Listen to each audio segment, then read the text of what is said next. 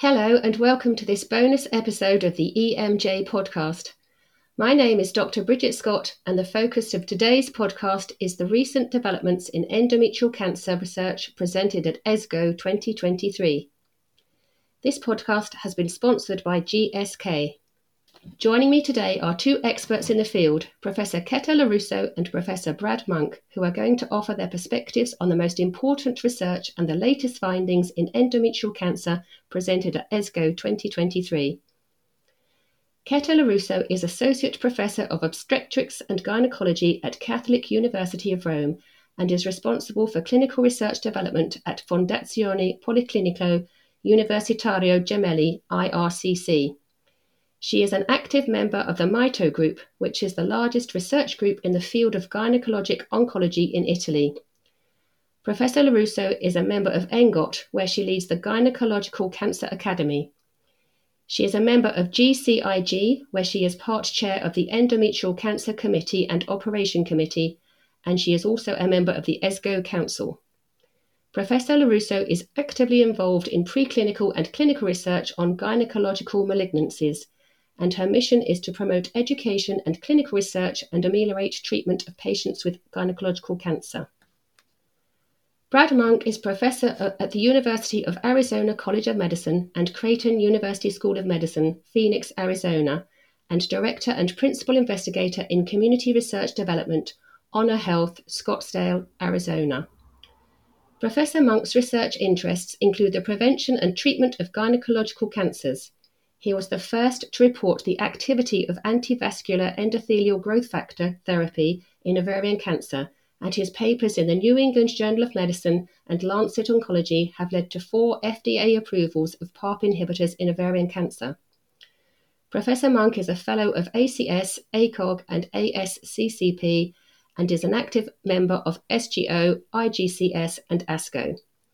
He has authored more than 350 peer reviewed articles, along with more than 30 book chapters, dealing predominantly with the prevention and chemotherapy of gynecological malignancies and patient quality of life.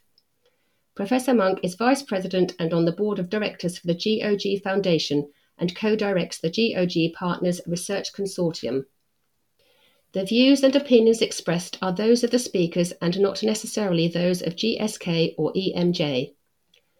Welcome to the podcast, Professor Ketta Lorusso and Professor Brad Monk.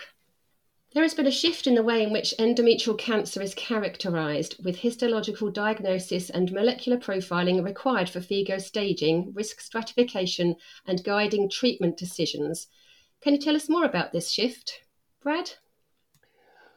Well, it's it's been a long time coming. We're celebrating the 10 year anniversary of the Cancer Genome Atlas, where there were four subtypes categorized uh, POLE, DMMR, copy number high, and copy number low.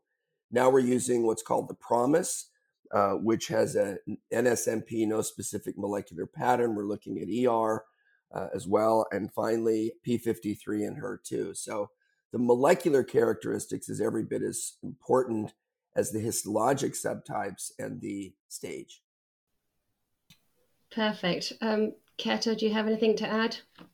Oh, it's uh, always difficult to add something uh, when Brad uh, says something, but uh, you know what he said is absolutely important because these four different endometrial cancer type has prognostic implication and also predictive implication because we are moving uh, in a direction in which uh, each of these subtypes will have different treatment, and now there are always implication in staging because the last FIGO staging include the molecular characteristic, and this is a very very revolutionary, I would say, a really step forward. For the first time, the staging is not limited to the physical confine of the organ, but also include molecular characteristic. You know, Ketta, we're struggling adopting that because our hospital accreditation depends on accurate staging and we we have a, a difficult time sequencing the DNA to find POLE. So there's been some pushback with that. All the other molecular signatures that I discussed are immunohistochemistry based. So is this is the new FIGO staging, which is new this year, taking uh, hold in Europe, or are you struggling like we are? We are struggling too, and uh, you know it's a completely change in the paradigm. And uh, when you have a so radical change, uh, you need uh, you need time, as you said, and we are struggling too. it is anyway revolutionary. Revolutionary. we never saw such a thing in any other tumor, so really not easy to implement, but absolutely innovative. So even though the staging is far more complex with this change in this in the guidelines, it's going to give us so much more information about the patient and the correct treatment pathway for them. So it's worth the investment and and get, getting through the hurdles. Unprecedented progression-free survival results from Ruby with dostarlimab and NRG GY018 with pembrolizumab have created a buzz since they were presented at SGO in March of this year and were discussed at ESGO.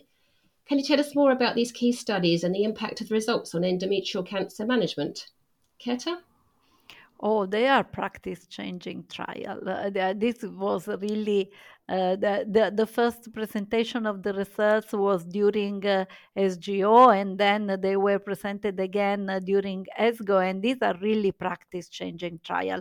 I do not. There are some difference between trial to trial, but I think the main message is that the combination of chemo plus immuno is a step forward in the treatment of advanced or recurrent endometrial cancer, and uh, I, I don't know your, your point of view, Brad, but I think that for DMMR population, no way, no discussion. This is the new standard.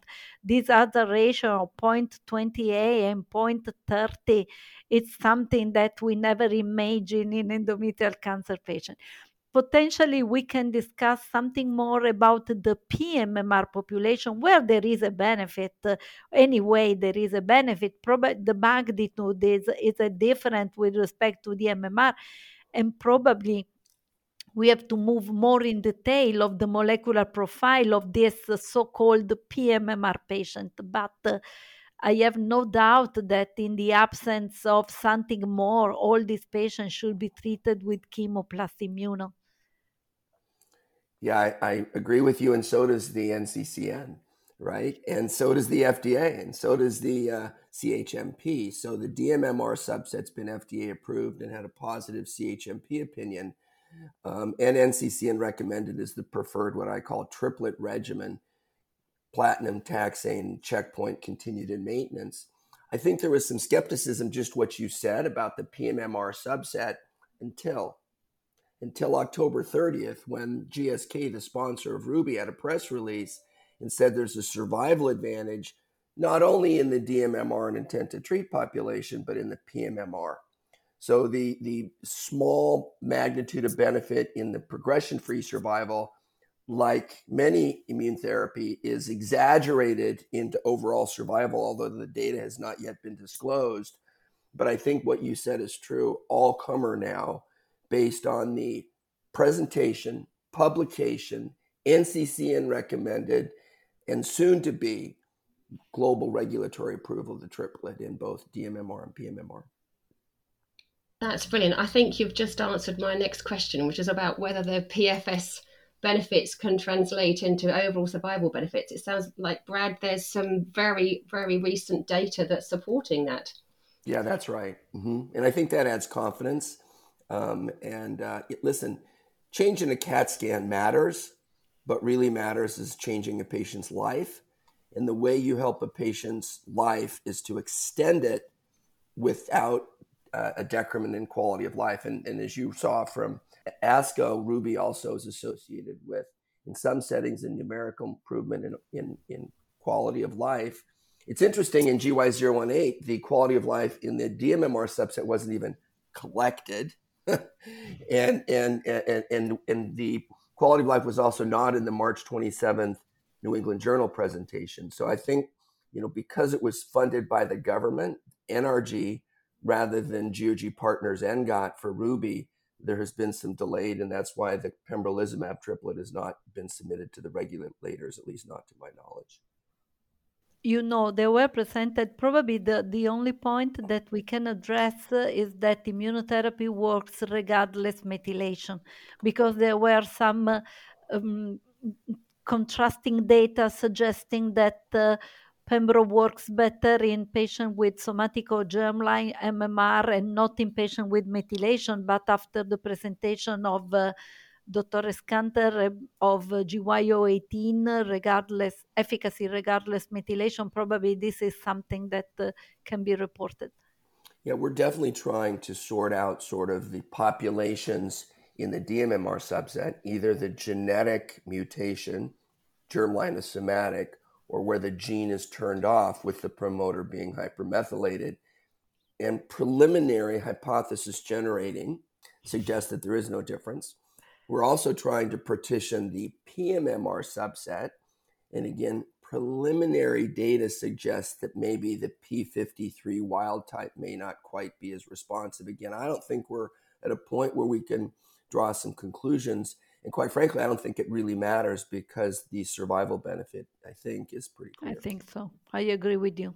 I agree with you. In front of overall survival data, this uh, subgroup of subgroup of subgroup analysis risk to create confusion and uh, and we risk to preclude overall survival benefit uh, in patients based on uh, gen- hypothesis generating data. Yeah. the main message, therefore, is that overall survival benefit is seen. Um, it's translating from a, a PFS benefit. We're seeing it in overall survival. So that's whatever sub analyses are conducted, the main message is overall survival is showing an improvement in these patients. Because the intention to treat was the primary endpoint, so mm. all the rest is hypothesis. Yes. What are the current thoughts on management of immunotherapy related toxicity in endometrial cancer? Well, I don't think we've seen any differences between the um, countless FDA approvals in many solid tumor types. So, uh, and, and quite frankly, I think the uh, adverse reactions associated with dostarlimab, Ruby, are not dissimilar from pembrolizumab and GY0. I fully agree with you, Brad. I do not see particular difference in the toxicity profile of the two drugs.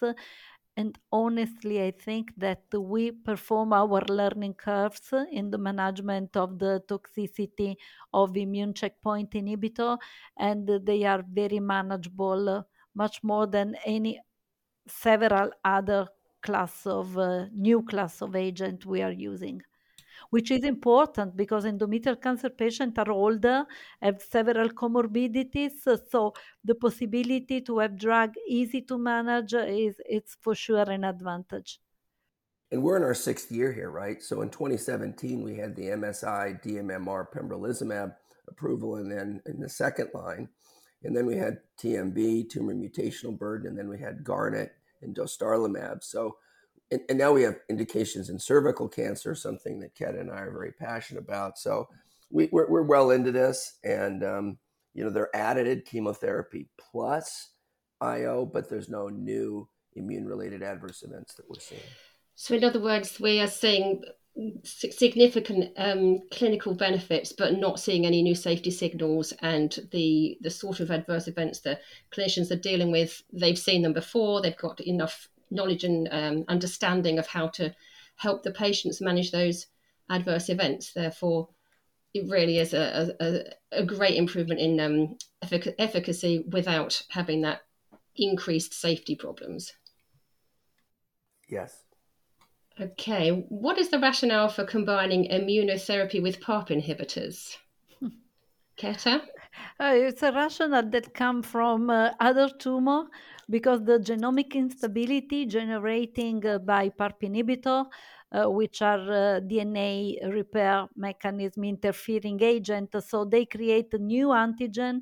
New antigen create a tumor infiltrated lymphocyte, and that was the reason why there were several preclinical data suggesting an additive or potentially synergistic effect when we combine PARP inhibitor plus immune therapy. And in endometrial cancer specifically, they have been the publication of two single arm phase two trial evaluating the combo of immuno plus PARP reporting uh, in advanced line setting response rate ranging between 11 and 16 16%. So some signals of efficacy when we combine the two strategy in endometrial cancer. Yeah, but we got a problem, right? We have a problem because in DuoE, which was presented, the study was designed that it doesn't sort out the relative contribution of the PARP inhibitor because what I call the quadruplet platinum, taxane, durvalumab, olaparib is compared back to chemotherapy. So four drugs to two rather than four drugs to three, the durvalumab. So that's a problem. And that makes that uh, study very difficult, if not impossible, to interpret. And then we have Ruby, part two, which is the same thing four drugs versus two drugs. And so, so unfortunately, and there's no PARP alone arm. I know we've had that problem in, in ovarian cancer. So I'm, I'm skeptical that PARP inhibitors will ever come to the clinic from a regulatory and reimbursement standpoint because of the challenges that we've had in the design of these and trials. also if i can add brad the, the toxicity of four drugs uh, in endometrial cancer patient Yeah. is not negligible looking at the data that shannon presented 70% of patients had interruption and reduction and uh, 25 definitive uh, um, interruption of treatment so i, I think it's not not not easy to manage four drug combination. Probably uh, looking at the forest plot that Shannon presented, it seems that the HRR patient potentially, the HRR uh, situation may be predictive of efficacy of PARP, but again, only hypothesis generating. And I agree with you, we are missing uh, the contribution of PARP inhibitor single agent to the triplet uh, in, in all this trial. Well said. These trials Mhm. are getting increasingly complex, aren't they, with four drugs simultaneously? And I'm sure it comes to the point where maybe a slight increase in efficacy, it won't be worth it in terms of how many more adverse events you might be dealing with. Yeah. I mean, Ken and I, we're, we're close friends and colleagues, and we work together almost on a daily basis. But it's our job to make things simpler, not more complex. And uh, unfortunately, uh, and we're not always right, but unfortunately, the design of these two trials might have gone uh, against some of key experts in how they should have been designed. So um, we're trying to make this simpler, and um, we're you know we have more work to do. I, I'm most excited, quite frankly, about antibody drug conjugates. I think that the the PARP inhibitors story ended about the time that it began with the presentation of DuoE.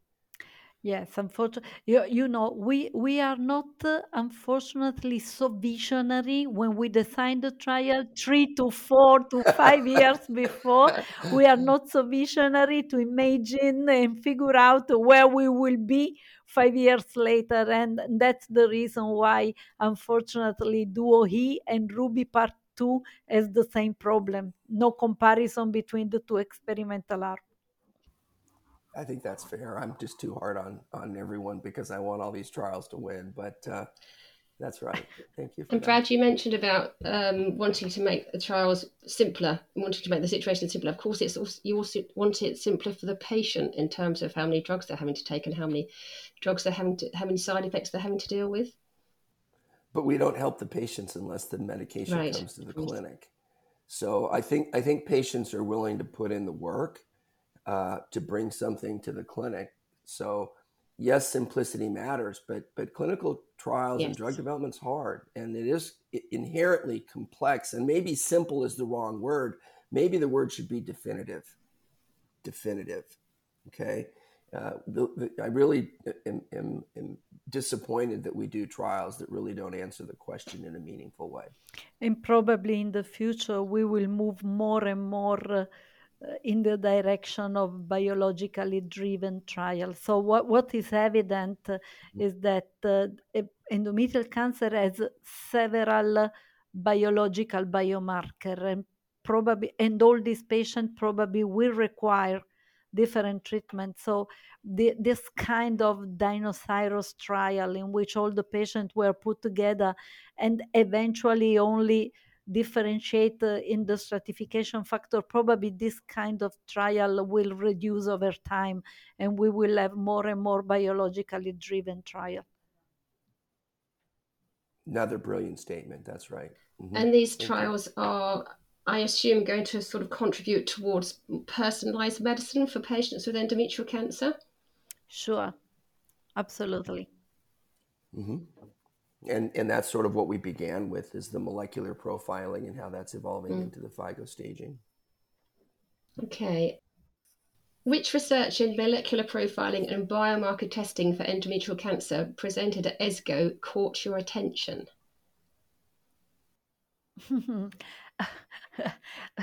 you know, uh, several data captured our attention, but probably it's important to underline that all of these were exploratory biomarker in Ruby and in GY-018 exploratory analysis, and it's very difficult to draw definitive conclusion on exploratory analysis. Um, Dr. Eskander presented interesting data suggesting that uh, the efficacy of immunotherapy is the same regardless the patient has uh, MMR uh, somatic of germline mutation or simply the methylation of uh, MLH1. Uh, and uh, Dr. Mirza presented interesting data suggesting that uh, suggesting, not conclusive, but suggesting that the efficacy of immunotherapy is maintained in P53 mute, but probably not in the NSMP population.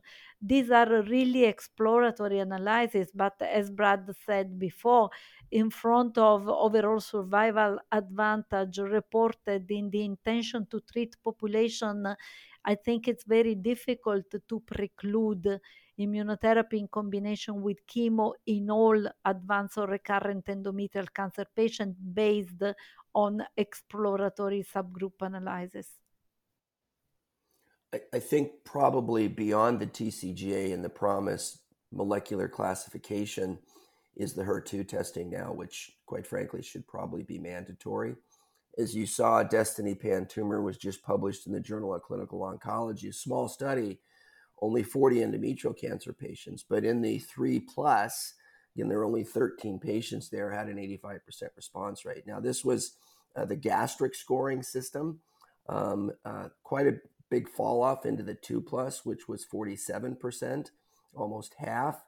And the three plus, as you know, has breakthrough therapy designation and a tumor agnostic approach based on that uh, presentation and publication. So I think that we can't uh, uh, discount the importance of HER2 testing and now level 2A on the NCCN guidelines, you can use trastuzumab deruxtecan in 2 and 3. That's plus. amazing data, Brad. That's amazing.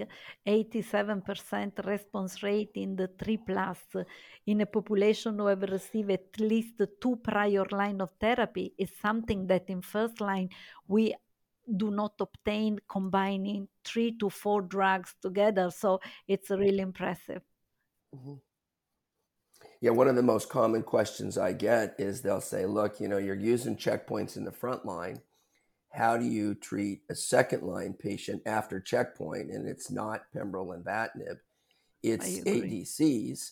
And certainly, you know, HER2 is an opportunity there. Most of those are Serous and PMMR, anyways.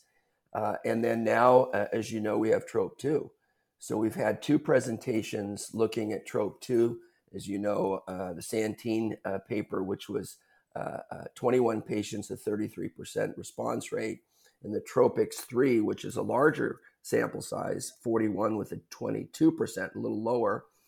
And now, uh, uh, another collaboration between Ketta and me, what I call 005. There's a GOG and an ENGOT number, but it's been listed on clinicaltrials.gov, which is now the Merck Kelun TROP2 ADC in second or third line after IO versus physician's choice chemotherapy. So that trial is coming to you uh, uh, imminently, listed on clinicaltrials.gov. And we can't wait to have your help to get this trial enrolled so that we can bring anti-TROP to topoisomerase 1 ADCs. Absolutely. And to our patients. And to our patients. Yeah. And, and, and this is, and, and, and as you know, so that uh, 2870, is, as they call it, MK2870 has an antibody that's basically very similar, if not identical, to sacituzumab. And sacituzumab has an SN38 payload. This is uh, the 2870 Merck Kelun product. Kelun's the Chinese company. Uh, has a novel topoisomerase, uh, not too uh, much different than datopotamab, which is an exatecan. So we have multiple trope two ADCs. I've just named four, um, actually three but there are uh, others. And as you know, sacituzumab is approved in breast and uroepithelial cancer. So ADCs are here to stay, uh, and TROP2 and HER2 are the leading candidates. This is fascinating. I am amazed at the pace of this rapidly evolving field of endometrial cancer treatment. Absolutely incredible. Okay, it's uh, at ESGO. Were there any other phase three studies or early phase studies that caught your attention aside of the Ruby, the NRG, the Duo E? Anything else that stood out for you? I don't remember other practice changing trial. Probably something uh, to add is that we will have next year additional results, further practice changing trial because we will have uh, the results of the first trial evaluating immunotherapy in the adjuvant setting, uh, EN11. And if we move immunotherapy in the adjuvant setting, the number of patients immune pretreated that will recur and will require further treatment probably will further increase. And for this patient, Brad, we will explore if there is space for immunoplus after immuno or if we have to move directly to ADC. And I agree with you, mm-hmm. they are here to stay. Yeah, it, you know, we, we keep talking about uh, P53 uh, uh, and how in the wild type setting we have maintenance options. We're studying those uh, with intent, navtemadlin and selinexor. Uh, so if a patient uh, is P53 wild type, gets a response to chemotherapy, they can go on a maintenance trial of navtemadlin and selinexor. So that is the study that we're talking about at ESGO and other places trying to get that enrolled and prove uh, that that's an option. And again, if it's if the patient gets triplet therapy, okay, they could get carboplatin paclitaxel again, and if they respond, they could be randomized to either one of these trials. So one of the other uh, interesting uh, questions is the de-escalation question. Uh, so in the front line in the DMMR subset, we're doing uh, Domenica and C93. So checkpoint versus chemotherapy um, uh, to try to sort of evolve that landscape. The problem is, is, as Ket already said, when we designed that trial, we thought that chemotherapy was the standard. Now it's triplet chemotherapy plus checkpoint. And then we have LEAP 001 also versus chemotherapy, but in the PMMR subset pembrolizumab, lenvatinib in the front line. So we have three trials that have completed enrollment. C93 in Domenica, single agent checkpoint in the DMMR subset, and LEAP 001 pembrolizumab in the PMMR subset. So we're beginning to personalize the frontline treatment and trying to also de escalate or uh, study chemotherapy free regimens. Okay, on to our final question. What does the future of the management of patients with endometrial cancer look like? Which trials are needed and which advancements in research would you like to see? Ketta? I think the future is more and more in a personalized strategy. We will have more and more biological uh, biomarker to guide the treatment uh, in this moment, and we will use it to choose treatment from the adjuvant setting uh, toward all the natural history of disease. So in this moment, uh, we will use uh, molecular profiling uh, for staging uh, to stratify patients according to the risk. We have to decide the adjuvant tra- therapy according to this new stratification of risk, and we have to use, uh, I expected, uh, immunotherapy earlier and earlier in the treatment algorithm and ADC in uh, after IO or in case of R2, according to the data that uh, Brad discussed before probably this is an, an ADC that should be moved earlier not only after IO know, two things that we haven't talked about. Uh, number one, fertility sparing. So uh, there are young women that have not completed their childbearing um, that uh, want to be cured of their cancer, but not be cured of their uterus, as I say. Um, I'm really intrigued by these GLP-1 agonists that people are using for uh, obesity, uh, and, and, that they might have an option to uh, add, add to the fertility sparing uh, techniques that we already do. And then, second, that we didn't talk about is diversity. Uh, if you didn't know, uh, black women, women of color, get different types of cancer and have different results than non black women. Many of the studies that we do don't have sufficient numbers of women of color or under other represented minorities to make a definitive statement and in fact, in Duo E, uh, uh, uh, Asians had less responsiveness to IO. So, so we have two things in the future to work on. Number one is fertility sparing, and number two, studying more diverse populations so that again we can personalize, not based on stage and molecular signature alone, but also personalized based on ethnicity.